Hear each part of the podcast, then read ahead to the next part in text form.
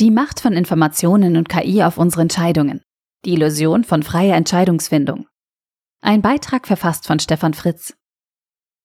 Als Gastronom, Hotelier oder Schauspieler weiß man es ganz genau. Egal wie sehr man sich anstrengt, um seine Bestleistung zu erzielen, tragen die Worte eines Kritikers das meiste Gewicht. Man arbeitet bis zur Ermüdung und rackert sich Tag für Tag ab. Doch am Ende zählt die Meinung desjenigen, der selbst scheinbar keine Leistung bringt und nie ein Risiko tragen musste. Ein Kritiker hat die Macht, ein Restaurant, ein Hotel oder eine Inszenierung zum Erfolg zu bringen oder zu vernichten, ohne selbst auch nur einen Finger dafür zu krümmen. Das hat schon Theodore Roosevelt, der Ex-US-Präsident, in einer Rede 1910 beklagt und versucht, sich auf die Seite der tapferen Macher und Gestalter zu stellen. Es ist nicht der Kritiker, der zählt, nicht der, der suffisant kommentiert, wie der Wagemütige strauchelt und besser weiß, wie der Macher es hätte machen sollen.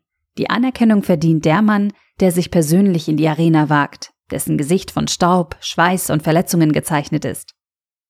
Wer Informationen erschafft oder lenkt, hat Macht über die physikalische und soziale Welt, sowie unsere lokalen und internationalen Finanzsysteme. Das gibt ihm so viel von dieser Macht, dass er auch die Menschen, deren Existenz und Umstände von diesen Informationen abhängen, lenken kann. Während es sich bei diesen Personen vor einigen Jahren noch um Kritiker, Journalisten oder Medienstars handelte, sind es heutzutage faktisch die Algorithmen der großen Big Tech-Giganten wie Facebook, Google und TikTok, die Content verstärken und lenken. Ein Großteil unserer Aufmerksamkeit wird nicht mehr von der physischen Realität der Umgebung wie Familie, Arbeit, Vereinen, Ehrenamt oder Freunden geprägt sondern von mehreren Stunden Social-Media-Konsum pro Tag. Das betrifft besonders die unter 30-Jährigen, also die Eltern, die Lenker, die Gestalter und die Führungsgeneration der Zukunft. In Deutschland nutzen 95 Prozent von ihnen TikTok, Instagram und Co. Und das in einem Schnitt von 3,5 Stunden pro Tag. Wer diese Menschen erreichen will, hat auf Social-Media-Kanälen also ein ziemlich leichtes Spiel. Die klassischen Medien wie TV, Filme, Serien, Zeitungen oder Magazine stehen dabei genauso im Schatten wie die reale Welt. Die virtuelle Welt, geprägt von Social Media, hat vor allem die jungen Generationen faktisch unter Kontrolle und bestimmt nahezu jede Minute am Tag, die nicht mit Arbeit, Essen oder Schlaf gefüllt ist. Entscheidungen werden nicht im Internet gefällt, sondern bis heute in den Köpfen der Menschen. Daran kann selbst Social Media nichts ändern. Die Frage ist jedoch, inwiefern diese digitalen Medien die Macht haben, unsere Entscheidungen zu beeinflussen. Wurde die Entscheidung, die wir vor einem Bildschirm fällen, wirklich frei gefällt? Oder wurde unsere Realität auf dem Weg zur Entscheidung so beeinflusst, dass auch unsere Entscheidung faktisch als mindestens beeinflusst gelten muss? Gerade wenn Neuromechanismen wie Nudging benutzt werden, kann faktisch von Manipulation gesprochen werden. Dabei erfolgt eine Verkürzung von Informationsvielfalt auf ein paar Suchergebnisse, die dann noch mit Kontextwerbung vermischt werden. All das zeigt, wie Social Media unsere menschlichen Hirne gehackt hat. Wir haben erlaubt, dass sich Monstren zur Organisation von Communities bilden, getragen zum einen von den Content-Kreatoren und zum anderen von den Informationskonsumenten. Egal ob Sender oder Empfänger, wir ordnen uns dem Diktat des Systems, also dem Plattformalgorithmus unter. Die einen erhalten soziale Anerkennung für die Erzeugung, die anderen dürfen dabei sein. Mit diesem eigentlich künstlichen Prozess erzeugen wir Realität, weil wir Menschen zwischen der physischen Welt und dieser eigentlich künstlichen Realität nicht unterscheiden können. Aber auch ein anderer Mechanismus zur scheinbaren Vereinfachung und Vorbereitung von Entscheidungen ist weit verbreitet. Wir geben Optionen einen Preis und bilden damit einfache Entscheidungshierarchien. Dabei ist auch dieser Preis im Detail sehr komplex, weil er auf unterschiedliche Hirnareale unterschiedlich wirkt. Um sozialen Status zu erreichen, wollen wir eine möglichst teure Handtasche, die man am besten auch nicht gefälscht bekommen kann. Bei den meisten anderen Dingen wollen wir den günstigsten Preis.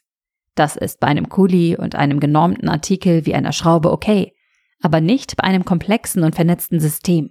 Autos sind so mittendrin. Sie repräsentieren Mobilität, aber eben auch sozialen Status. Apple CarPlay und Google Car zeigen den menschlichen Wahnsinn am besten. Bedienen wollen wir alle Autos möglichst bequem in gleicher Form. Aber von außen soll es dann doch nach etwas Besonderem aussehen. Es soll demonstrieren, dass man sich das bessere Modell leisten konnte.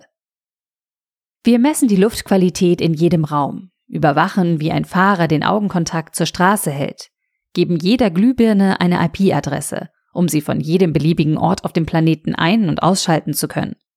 Das alles machen wir unter dem Vorwand, Qualität zu verbessern, Effektivität zu erhöhen, Kosten einzusparen, Zeit einzusparen.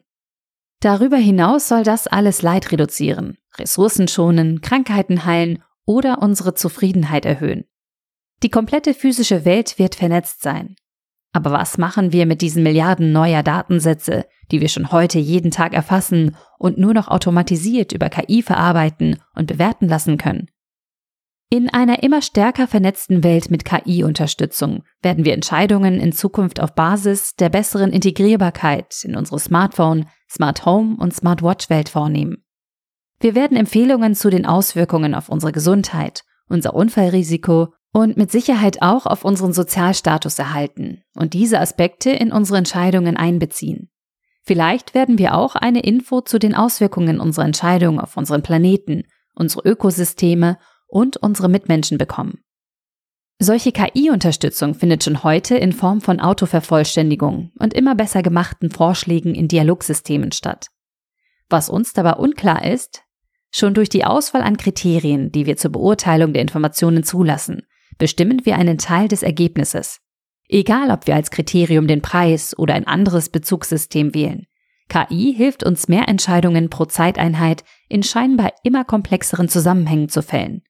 Das mag sich erstmal gut und selbstbestimmt anfühlen.